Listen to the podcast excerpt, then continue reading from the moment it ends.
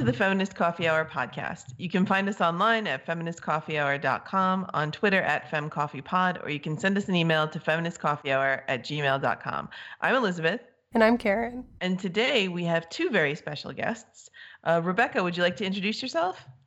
Hi, yeah, I'm Rebecca Lynch, originally from Elizabeth neck of the woods in uh, Queens, New York, but I've been living in Wisconsin for the last few years and I lead the Wisconsin Working Families Party. And Amanda? Hi, I'm Amanda Marcotte. I'm a senior politics uh, writer for Salon.com. Welcome back to the podcast. We've had both these guests with us before. We're happy to talk to them today. And a quick note uh, before we get into our topic we're recording this on November 24th. So we know that the impeachment hearings are ongoing, but they change every single day. So it's not a great thing for us to talk about because anything we say now is going to be completely useless by tomorrow or the next day. So today's topic is the uh, presidential primaries. We wanted to get a, an episode in before people start voting, which is going to be sooner than you know it. I guess my first question is, and I guess we'll we'll start with Amanda. There was a debate this week. Are there too many people in the debates? Should uh, the DNC be doing something to change uh, the requirements? Um, yes, there are obviously too many people in the debates. On the second one, I don't know. I think one of the problems is this was sort of an overcorrection from last primary season where supporters of Bernie Sanders complained that there weren't enough debates, eh, that it wasn't fair enough, that it was too hard to get into the debates, all this stuff. And so the DNC almost had an excess of fairness. And now we have all these joke candidates on stage like Tulsi Gabbard and Andrew Yang. But it's already been clear that if they changed the rules midstream and actually tightened up the debate uh, criteria more than they had intended to, that these candidates would start screaming bloody murder, and then it might actually make the situation worse, even though they don't have a chance in hell. I think it's funny that you mention uh, two of the candidates as joke candidates, but um, I feel like there might be more than two joke candidates. I think. Yes. I think uh, Steyer for sure. It, it should also go on that list but otherwise fully agree. Mm-hmm. yeah, yeah. I mean, those were just two of many joke candidates. I just didn't want to list them all. Even the list of joke candidates is too long. Yeah. Rebecca, you think anybody should drop out like today?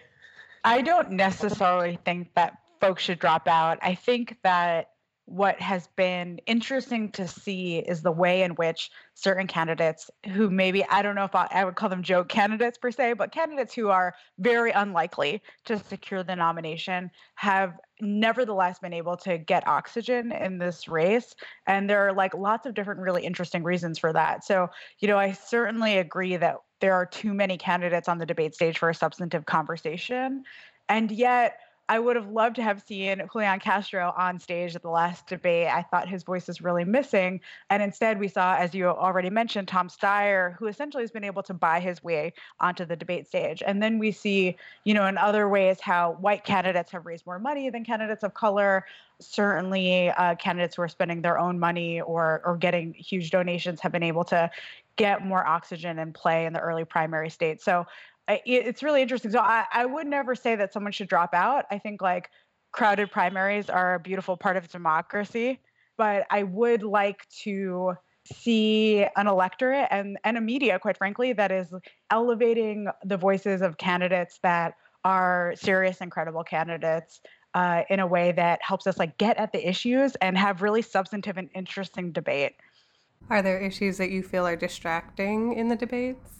I don't know that there are issues that are distracting. That's a really good question. There are so many issues to talk about. There are so many candidates on the stage that it's hard to give any of these issues their due. You think about the last debate in terms of foreign policy, no one mentioned what's happening in Bolivia. But how could you? There was hardly enough time. And yet, like, that's something a lot of folks would have liked to see. We talk about healthcare. We don't really get to dig into healthcare and the differences between the candidates. It is really interesting how that's become a bit of a flashpoint in terms of how you could pay for that. But there's so much more that could be said. So I don't know that there's there's any issues that should be off the agenda. I don't know if if you, Amanda, or, either of you think any differently.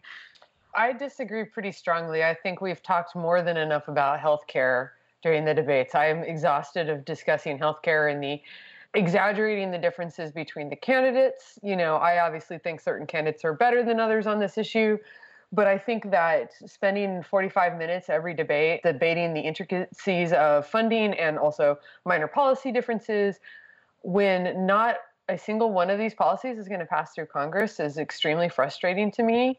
The last debate was the best debate because they spent the least amount of time on healthcare. I'm sick of healthcare. Like, got it. Everyone wants universal healthcare. There's different paths to getting to it. None of them are going to pass because the president doesn't actually write legislation. Can we please move on? I wish we could ask questions about things like what are your priorities going into office? Those are actually useful questions that would actually help the voters make better decisions. And the reason that the moderators ask about healthcare is because they feel like harping on these extremely small differences between policies um, makes for good television. And I don't know where they get that because I really just want to like kill myself watching it, which is bad for my health. So I'm curious because I think some of the differences are minor, but some of the differences are bigger depending on the candidates. So I'm curious which ones you think are uh, fall in in which bucket for healthcare. The debate has actually exaggerated the extent to which there are differences. I mean, the difference between Joe Biden's public option and Medicare for all is actually less significant than the media is making it out to be. Again, I prefer Medicare for all I think we all do probably here. But if there was even a possibility of a public option being passed, we should all celebrate that. That's a pretty good one. I think that the funding issue is complete nonsense, barking nonsense. Like there's nobody actually knows how it's going to get funded. So I would like to see less debate about the differences between how we're going to get universal care and a lot less debate about how you're going to fund it because I think in both cases it's in the end going to be irrelevant, which the president doesn't pass legislation. but the president can set priorities and that if again i think that would be a lot more interesting because i think you know for instance if you asked what are your priorities i think elizabeth warren and bernie sanders who are very alike and most of their answers might actually give you very different answers on that Rebecca, was there any, besides Bolivia, was there any other questions you would have liked to have heard from the debate stage? What would be really interesting would be to have a substantive debate around the many issues that are the prerogative of the president, whether in their uh, capacity as um, someone who can like lead the charge from the bully pulpit or enact like a whole series of change from executive orders or or their appointments as it relates to racial justice. And i think there's like obviously a myriad of issues in which uh, racial justice and that kind of platform intersects. But i think that's like a really interesting conversation to have. A number of candidates have come out you know, in some way or another in support of some type of reparations. Obviously, the conversation around racial justice as it relates to policing in this country is ongoing, uh, something that's already come up during this campaign with, you know, various candidates, including Mayor Pete Buttigieg. And I think that would be fascinating. And I think it would be fascinating because, like, so many of the issues that we talk about, whether it's, you know, a wealth gap or uh, income gap, or if it's access to government services or even education, have that component. And so, like, I, I would love to see, like, more of like an explicit conversation around that I think that'd be really interesting. I think that's like in the dare to dream category. I can't imagine that we would really have it, but that I think is something that that's definitely missing and would be just fascinating. And and again, it's it's every topic, right? I mean, you look at the climate crisis and how the climate crisis impacts environmental justice or environmental injustice particularly with poor communities and communities of color. You look at you know, really just every issue. So that, that's what I really love to see. Um, but I also do think that, you know, I, I mentioned Bolivia, I kind of threw it out there earlier, but foreign policy is a very important facet of the job of the president of the United States. And in fact, we have a number of members of the US Senate who are currently on that debate stage and running for president, and therefore have their own very important role as it pertains to foreign policy. And it would be really interesting and I think really important, given what's happening right now with the impeachment proceedings, given what's happening all throughout the world, that we really test these candidates and quiz them uh, as to where they stand on, uh, you know, a whole host of, of foreign policy issues. One of the things that particularly frustrated me about this past debate was that it was recorded um, and conducted on Trans Day of Remembrance, and one of the moderators is a member of the LGBT community, and it wasn't mentioned at all. I'm not fully informed on all of the campaigning that all of the candidates have done. I know Elizabeth Warren has done a lot of tweeting, at least. Her campaign has done some tweeting about the murders of trans women of color and how disproportionate they are for their percentage of the population, which implies that they're specifically targeted for violence, which also tracks with what we know. So I was just really disappointed in that. Um, especially considering the current administration and the court packing that they're doing and the protections that they're removing, particularly without federal protection for trans people in the workplace. Yeah, I mean, CNN made a whole thing about having the anthem. I mean, they, they could have done a moment of silence. I mean, you don't even have to plan for that. You don't have to book a band or anything. Right. Also, none of the candidates brought it up, which was disappointing. Right. Right. And it's something that um, the president actually, the executive branch has a lot of power to influence. I mean, I know that under Barack Obama, the State Department, Hillary Clinton just went in and single handedly changed the way that they do passports so mm-hmm. that people didn't have to go through so many as hoops to change their gender on their passports, which was a huge thing for a lot of people. And it just was very quietly done, not a big, like, deal was made out of it, but it changed a lot of people's lives like that. I think that's something interesting that, that you bring up, Amanda, and kind of what you were talking about before, Rebecca, about different candidates taking different strategies. Like I know they've asked Bernie Sanders, like, how are you going to get your bills passed? And he said, I'm going to have rallies in Kentucky to get, you know, people to pressure Mitch McConnell. I guess I'll ask Amanda first and then then Rebecca. Do you see any big differences in the way the candidates talk about their strategies once they become president? This is kind of like a combination of of like policy and priorities. Like because I don't think this is talked about enough. Maybe that's my question. Like what are your your key strategies? Like how do you see like the principles you're going to use to lead? Well, I would say what's funny about that is Sanders actually has a fairly traditional strategy vis a vis like how Democrats usually act when they get into power, which is like they move to pass a bunch of like social like safety net bills that they've been desiring for a long time and they work from that point of view, right? That would definitely be what he does. And I think Elizabeth Warren has made a different theory of the case, which is that the reason that stuff doesn't get passed is because of the corruption in DC. So actually, we tackle corruption first, and then all these other things can. That's the thing that the dam that's holding back the river, right? So that's her theory of the case. Now, and that's why I think it'd be interesting to have that question asked because I think both of them are asking for something that's really, really big and probably not possible in this current circumstances, but I do think that she's probably more right that if you could get the lobbyists and corporate money out of DC, that would have more of a long term impact than trying to rally voters uh, to get Mitch McConnell to sign off on a Medicare for all, which he's never ever going to do. You know what I mean?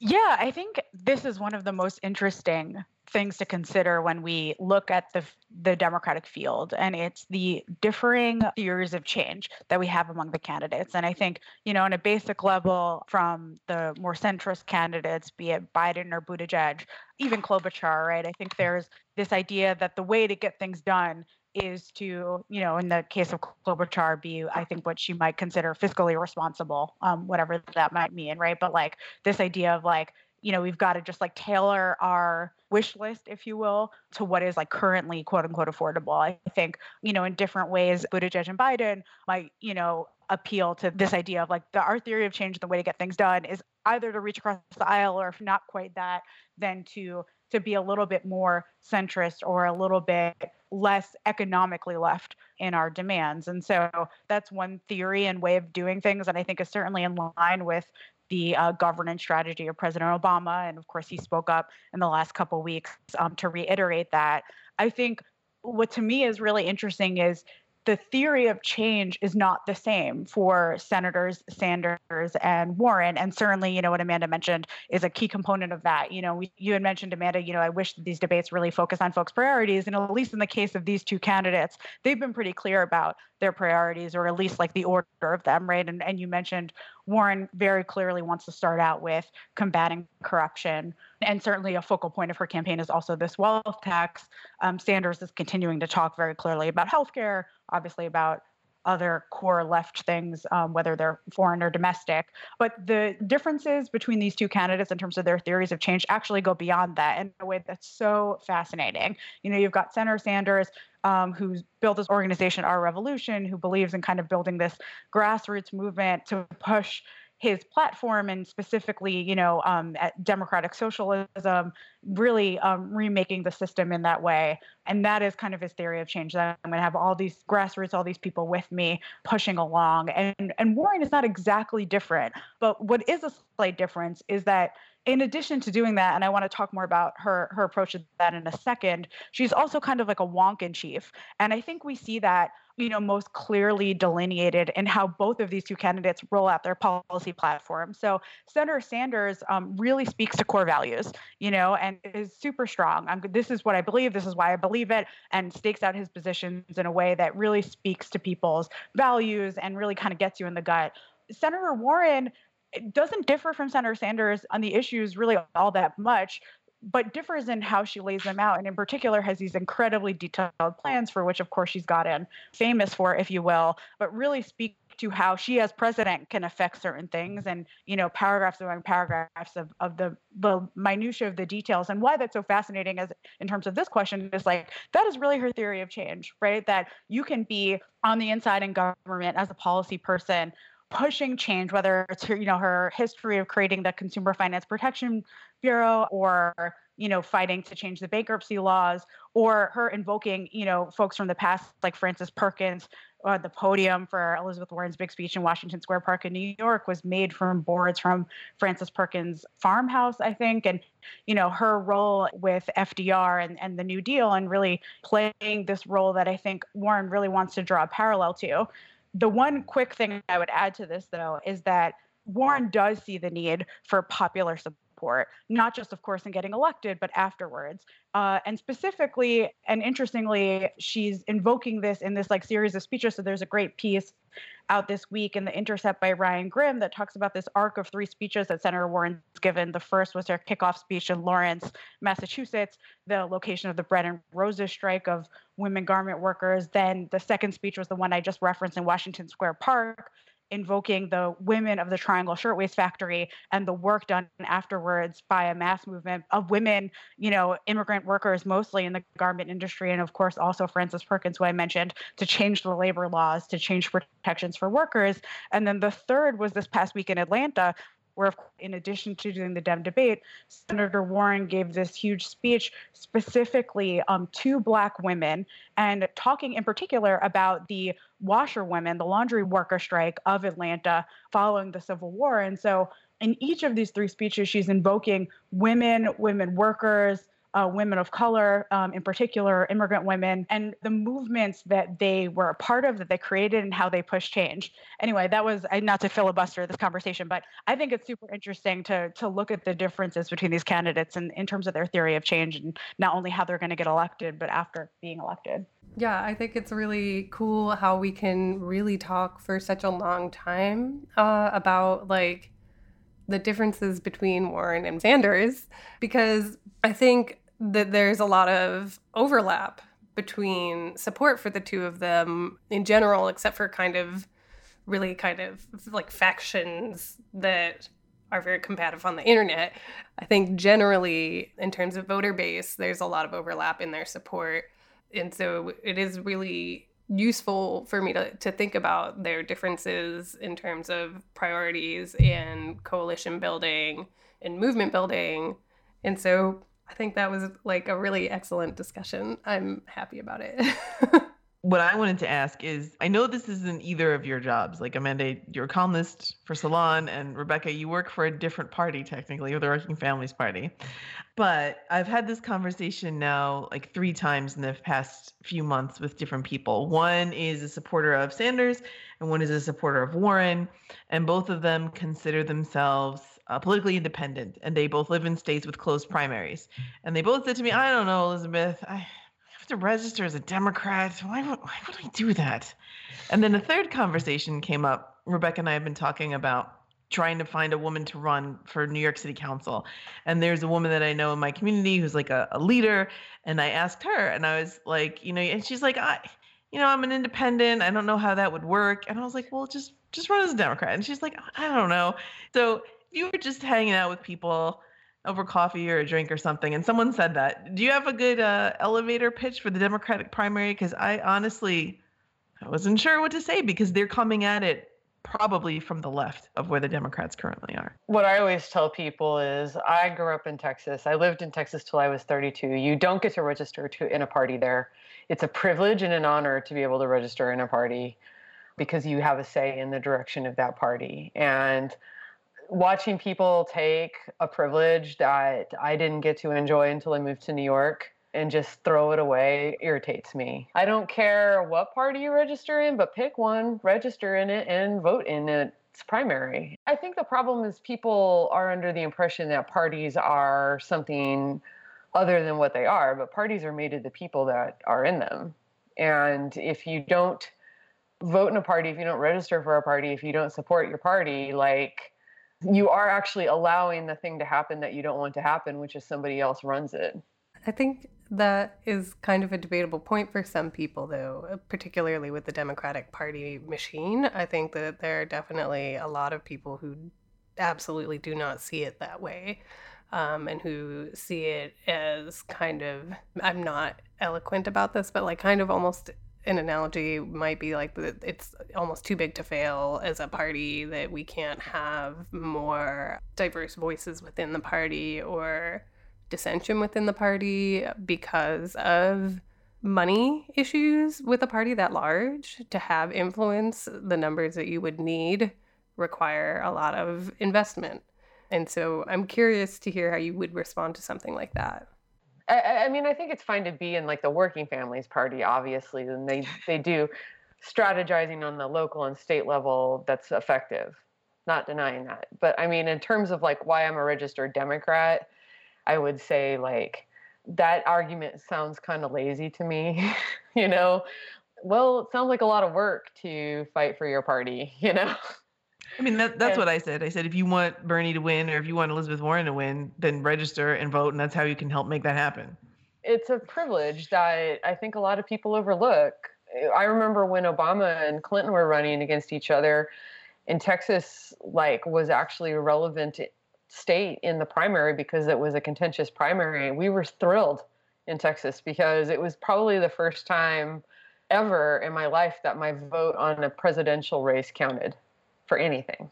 And I mean, I think it's very easy to like turn your nose up to that. I think it's a little harder to be earnest and be like, you know what, I'm going to do what I can. I agree with a lot of what was said. I mean, to take a step back for a second, it is completely understandable uh, how folks could be really disillusioned and frustrated with our two-party system and you know if you're on on the left if you will with the democratic party infrastructure whether it's on the local level i think karen mentioned these party machines or the national level it's deeply frustrating. And this is very unlike many democratic countries across the world, right? In, in most democratic nations, you have multiple political parties. You have the parliaments or their version of the House or Senate have to cobble together majorities from these different parties. What we have is fairly unique. And there are these two large, hulking parties that can feel really stifling and frustrating. And I think there's so many incredibly important differences between the Republican and Democratic Party. And there are also some things that are like eerily similar. There's a lot of agreement on things as it relates to our economic system or as it relates to, you know, American empire. You know, certainly big money donors have tremendous influence in our government as a whole, let alone in these Democratic parties. And it's like, no wonder people feel frustrated.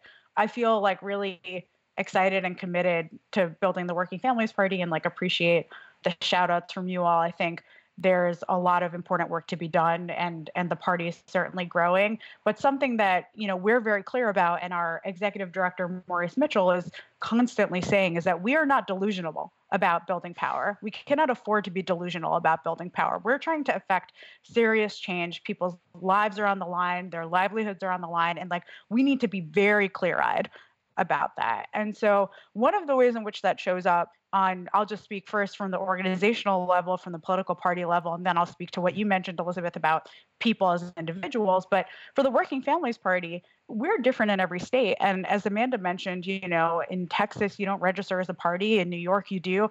It, one of the quirky things about this country is that in every different state, there are very different laws and, and rules as they relate to political parties, as they relate to registering to vote in general, as they relate to voting in primaries. You might be caucusing, you might be voting in a primary. It's like really, it's different everywhere. It's fascinating, right?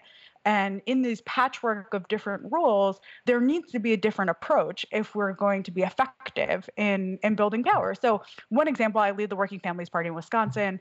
I'm originally from New York. In New York, the Working Families Party is on the ballot. It is a political party on the ballot because in New York, at least for the time being, there's something called fusion voting, where if Karen were running for office, Karen could run on both the Working Families Party line and the Democratic Party line. And if you don't have that, like in Wisconsin, you run the risk of having someone be what's called a spoiler, where maybe you're running on the WFP line, the green line, whatever. But if you can't have that fusion, in some races, that's great. But in some races, maybe you're taking some left votes away in a very competitive race that's a purplish district, and maybe the Republican wins, right? And so I think like we as a political party have been really savvy and like deliberate about where we seek political party status in which states vis-a-vis the rules that are there. And so to bring it back down to the individual level you mentioned, Elizabeth, let's you're an and you're an independent or you are a leftist, right? You don't have to consider yourself a Democrat and a diehard member of the Democratic Party. But if you are not registered as a Democrat, then what you are not going to be able to do is to vote in competitive Democratic primaries. And in much of the state, that's the whole ball game. And so you're cutting yourself out from from being able to be involved at all. And so you mentioned someone possibly running for city council in New York City. In 51 districts and all but a few, if you're not running the Democratic Party, you're not winning. That's it. Like there's no question about it. So I think it's important to definitely understand the limitations of our two party structure and the frustrations and really like honor that and people should be able to feel true to that and at the same time you know we can't afford to be delusional about how we can have an impact here either on the individual or the organizational level i was just going to say i remember to that how many people in new york i saw who were so mad they couldn't vote in the primary in 2016 and i just laughed at them i was like oh, all those times you were like, I'm not a Democrat. I'm too cool to register with the party. I'm like, well, you made your bed. Now you're sleeping in it, you know? So now that we've like fully dunked on all of the non registered people and your friend Elizabeth, who you want to run, who I'm sure is really encouraged by our dunking on them. I don't think she listens to the podcast. That's okay. Good. Uh, I, I, would say actually quickly before you pivot, Karen, that I'm def- I'm almost not dunking on folks. I think that like I am. our our political system, certainly in our general elections, but also within party politics, is like deliberately murky. And the vast majority of people do not understand how this works. And that is something that like adheres to the benefit of people already in power. And so they just like perpetuate that like lack of clarity. And so I think it's like, it's super confusing. I had a lot of folks growing up who were like, in New York, you can be not registered in any party, as you mentioned.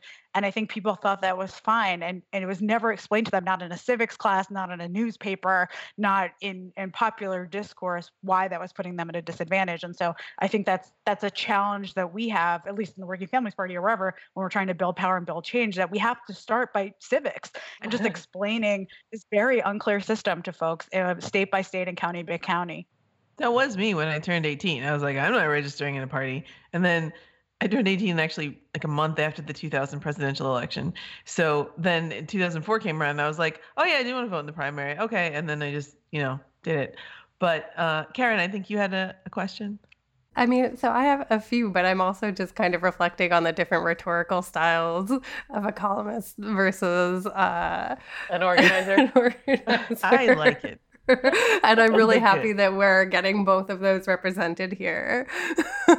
and just a sidebar, we have ranked choice voting in New York City now, so someone yeah. might not be a spoiler, but only in city elections. So yeah, congrats on that. That's pretty cool. Considering that the title of this podcast is Feminist Coffee Hour, I did want to ask what, if any, gendered issues may you have noticed uh, while watching the debates or in the rhetoric or coverage of the candidates? I feel like it's gotten a lot better. I mean, I know a lot of people were skeptical of this, but it does seem like Hillary Clinton's run did a lot of good in terms of like letting us have the fights that now has caused some of the media to be a little bit better about covering our female candidates than they were last time around. I also think the 2018 midterms helped a lot, all these women running. So that's good. Unfortunately, I still think that there's a lot of trauma over Clinton's loss in 2016 that's causing people to overrate like the danger of running a female candidate. Like I looked at 2018 and I saw a lot of women win. I think women actually outperformed men in that election. Female candidates outperformed men relative to like their district, right? I think that Hillary Clinton got nearly 3 million more votes than Donald Trump. and people tend to overlook that. I, I really hope that there are not people out there that like Elizabeth Warren or like Kamala Harris or like one of the female candidates and wants to vote for them but is hesitant because they think a woman can't win because I don't think that that's appropriate. That's what I would like to say on that. yeah, that's an interesting point. I mean, you're you're 100% right. There is a lot of trauma related to that. And I mean, just like on an anecdotal level, you know, in my organizing here in Wisconsin, there are certainly people who like the women candidates running for president, but are very nervous about whether or not, you know, quote unquote, a woman could beat Trump. And I think it's understandable, right? I think that if President Obama had not won in 2008 um, and had narrowly lost, I imagine that people would have said, see, like a person of color can't win in this day and age quite yet, right? And I think that they're not to equate at all race and gender, but just to say, you know, generally that we haven't had a woman president. And other than President Obama, we have not had a non white male president uh, in the history of this nation. And certainly, you know, these overlapping issues of patriarchal or white supremacist culture show up in these elections and they show up in our lives they show up in every relationship that we have with another human being and that's just something that we constantly have to investigate and work on. It's not that there won't be people who won't vote for a woman because she's a woman. There, will be people like that. But to amanda's point hillary clinton did phenomenally well. I'll make the additional point that there were lots of additional reasons why she did not secure the electoral college vote. Some of them might have been related to her policies. Some of them might have been related to the media coverage, you know, around quote unquote corruption. Certainly there was Russian interference. We know that, right? So I think I, I agree. It was like an, it's an unfounded, it's not an unfounded fear. I'm sympathetic to the fear. And I think unfortunately, Amanda, people do feel that on the grassroots level but what I'm optimistic about is that we have a whole lot of time to show them that isn't the case. And I think as the Democratic field winnows down and we see, you know, one or two women candidates kind of rise to the top and continue to raise money. Um, and, you know, these polls, all these polls that come out are not just polls about, you know, who how these candidates are doing vis-a-vis each other in the Democratic primary, but they always have matchups to Trump. And what we're seeing is that the, all the candidates are doing pretty well vis-a-vis yeah. Trump, sometimes within the margin of error, depending on the state. But I think that like word of that will start to get out there, but it's certainly a hurdle that candidates are going to have to overcome. As a follow-up, Rebecca, you mentioned a lot of the other things that interfered with Clinton's election and beyond the interference, uh, beyond policy, there's also voter suppression, which I think we've seen exacerbated since then. And I'm curious, kind of, the ways that all of these things might play into the primary, which is what we're talking about now. I think, I think voter is a real issue. It's it's going to be an issue in November 2020. It's been an issue in the midterms, um, in local elections. I'm sure it'll show up in the primary. I think to me, like what's interesting about the question of voter suppression is like not exclusively, but how like specifically it is racialized. And, you know, that kind of leads me to answering like a different question, but one that I think is also interesting, which is this debate that's been playing out over the last week or so, you know, really sparked by Julian Castro, who's a candidate for president, about the order of primary states we have and how that dictates the outcome and how that relates to race. And specifically, Julian Castro said, you know, we've got Iowa, New Hampshire first, two of the whitest states in the country and we are a Democratic Party that says that we want to be inclusive of everybody. Several candidates say, including him and, and Senator Harris, oh, we need the quote unquote Obama coalition in order to win in November 2020. And yet, we're starting out with these two states, and so much of the momentum or lack thereof of primary candidates are going to be dictated by how they do in these very white states. So, like, I, I don't know, it's not really an answer to your question, it's a total tangent, but I think what is an interesting conversation and, and one that needs to be had is how voters of color are being able to vote in primaries or in general uh, vis-a-vis voter suppression um, and also how they're going to factor in to the contest to secure delegates in the lead up to the dnc it's an interesting question because obviously 100% of voter suppression that we're seeing is coming from Republicans that are trying to eliminate Democratic voters from voting in general elections, right? But they are targeting them by on demographic points both because they are racist and because people of color vote for Democrats more. However, if you lose your voter registration, if you lose your voting rights because of a targeted campaign against people of color that was meant around a general election, obviously you're going to also lose your voting rights for the primary. So I could see it having some effect on the primary, but it's it's hard to imagine how much it would because of as you noted, like different districts have really big different demographic tilts. Like when like African American voters are targeted for voter suppression, it knocks a percentage of them out, but it doesn't knock the majority of them out. And there that's just the eyeball is towards just getting it on the margins for statewide and citywide and whatnot elections from the Republican point of view. So I don't know that it's going to make a big difference in the Democratic Party. And I would say to people, however, that this is all the more reason to vote in a primary because if you have lost your voter registration, that is a chance you will find out if you show up and, and you are not registered to vote in the primary. And you can challenge that. Both of you brought up um, people reliving or having some issues still from from 2016 and unfortunately i do still see people arguing about the 2016 primary and it's the worst thing on the internet i think. Um, and I, but I also think a lot of the people who are arguing still about the 2016 primary are bots. Like if you look at the accounts, there something's wrong, and it just seems like people trying to sow discord and stuff like that it's hard for me because I've been like quote unquote extremely online now for about 15 years. So t- to me, you know, your spidey sense starts tingling and you're like, you know, something's wrong. But for like the average person who doesn't spend so many hours a day on, on Twitter, is there a good way to tell when something's a little bit off, when someone's a, a paid troll or, or a Russian bot or, or something like that? My opinion is since you don't know, don't argue with people on the internet it, it doesn't help anything. It doesn't change anything. I mean, I've, I'm as guilty as anybody, but just don't. I mean, if you're curious if somebody's a bot, because I block bots so that they can't draft off of my traffic, right?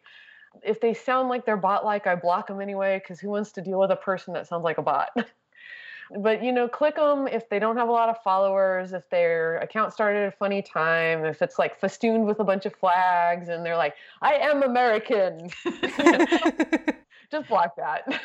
Yeah, I block I block at least one bot a day. It feels like lately there's been a real influx. Um, I I'm not an expert on um, cybersecurity and things like that, so I don't have like the telltale ways to tell someone's a bot. Though, like everything Amanda just mentioned is is a good start for sure. I think that not arguing with the people on the internet thing is like kind of a good bet. Like I think that like a good chunk of people who are on the internet trying to argue about politics are like not acting in good faith.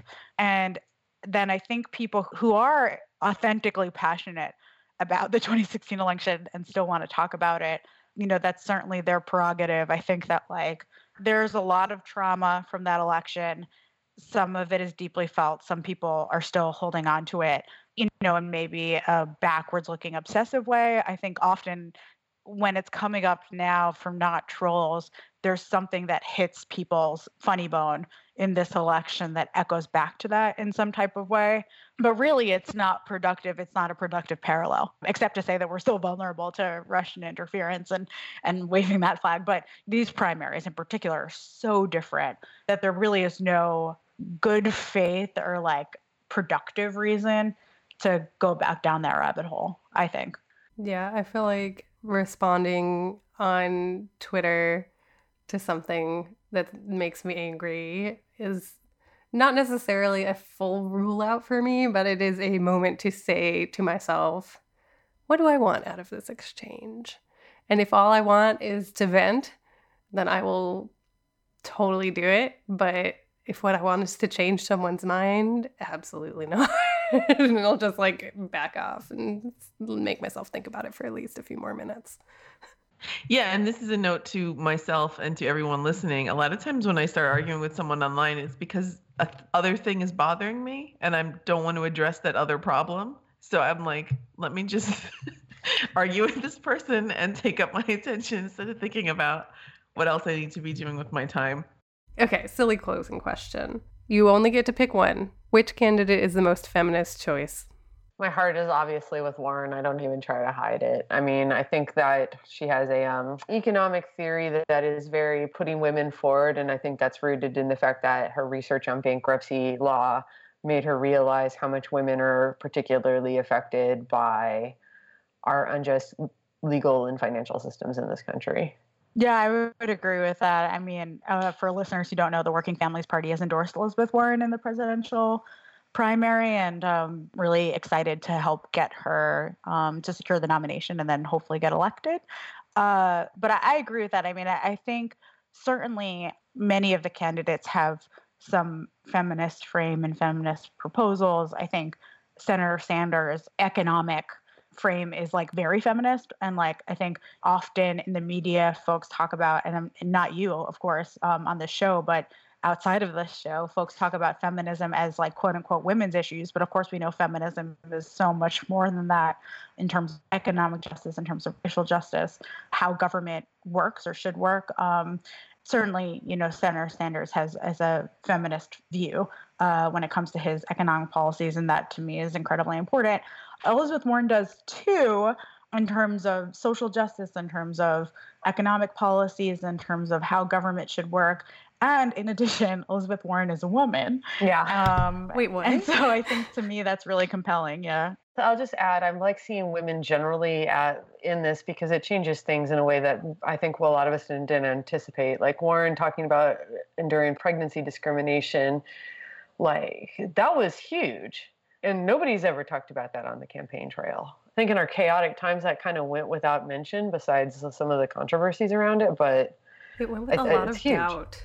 Like, I saw so many people doubting that that was a real thing for her. I saw so many people on Twitter uh, doubting her experience as a public school teacher at all. Like, people just really love to chip away. But anyway, continue. That's totally right. And then I would just harken back to what I said before as well about how she's specifically framing her campaign. That from the very first speech, her campaign kickoff speech, to her largest audience in New York City, to the one she just, the speech she just gave at Atlanta, each and every time she is telling the story of women workers throughout history who have like done something incredibly courageous and by virtue of that made change not only for themselves but for this country. And so her campaign is like very specifically a story of feminism uh, in a way that I've never seen before. And it's you know not even I think Secretary Clinton really leaned into feminism in that way. And then what's so wonderful at least for me about it is that it's not just uh idea of feminism as just women it's an idea of feminism as centering working women, centering an economic theory of you know the powerless versus the powerful, and and that that epic fight, and then also uplifting women of color and and workers and immigrant women. So anyway, I guess I'm pretty clear that I think that Elizabeth Warren is the more feminist. Not to say anyone is not feminist. I don't want people to freak out, but um, it, it is pretty exciting that she's running. Yeah. Yeah, I don't think that was a silly question at all. I think that was a that was a good question. I feel like it's an oversimplified question. yeah, no, I mean last year we, we got several tweets being like, Can I be a feminist if I vote for Bernie Sanders? Like, yes, yes you can. It's fine. Like so I think this is a this is a really good way to kind of sum up the the conversation and end it without taking up too much more of your time. But uh, Amanda, I know that your most recent book is called Troll Nation, and it's a good book, and people should read it. Is there anything else uh, you want people to know about where to find you or your work online? Yeah, um, I'm on Twitter at amanda.marcotte, and um, I am a political writer for salon.com. So you can see me there writing nearly every day about the impeachment lately. Mm-hmm. And by the time you hear this, different things will be going on, and Amanda will have more to say about it. Uh, Rebecca, where can people find you online? You can find me on Twitter at R E B D L Y N. And you can also um, find the Working Families Party online uh, at Working Families. Uh, you can text 738 674. You could text the words WFP to that number. Again, you could text WFP to 738 674 to join the Working Families Party and get updates. One quick thing I, would make a plug for is that We've started having um, national monthly membership meetings that happen via video chat. You can call in, but it's always way more fun to be on video. Uh, and the next one is tomorrow. Obviously, for listeners, it won't be tomorrow, but it's the I believe it's the last Sunday of every month. But this this month obviously is Thanksgiving, where like you get on for an hour and it's really wonderful. We have guest speakers. We have like a bit of a sermon from our national executive director. We have guest speakers. We go into breakout rooms and we talk with random other WFP folks far flung across the country, and then we all come back together and we call it a night. So that's where you can find uh, more information about the Working Families Party. That's so cool. Yeah, that sounds really interesting. So uh, you can find me online at Miss Cherry Pie, P I like the number pie. Just a quick note this is our last episode of 2019. We will be back in 2020.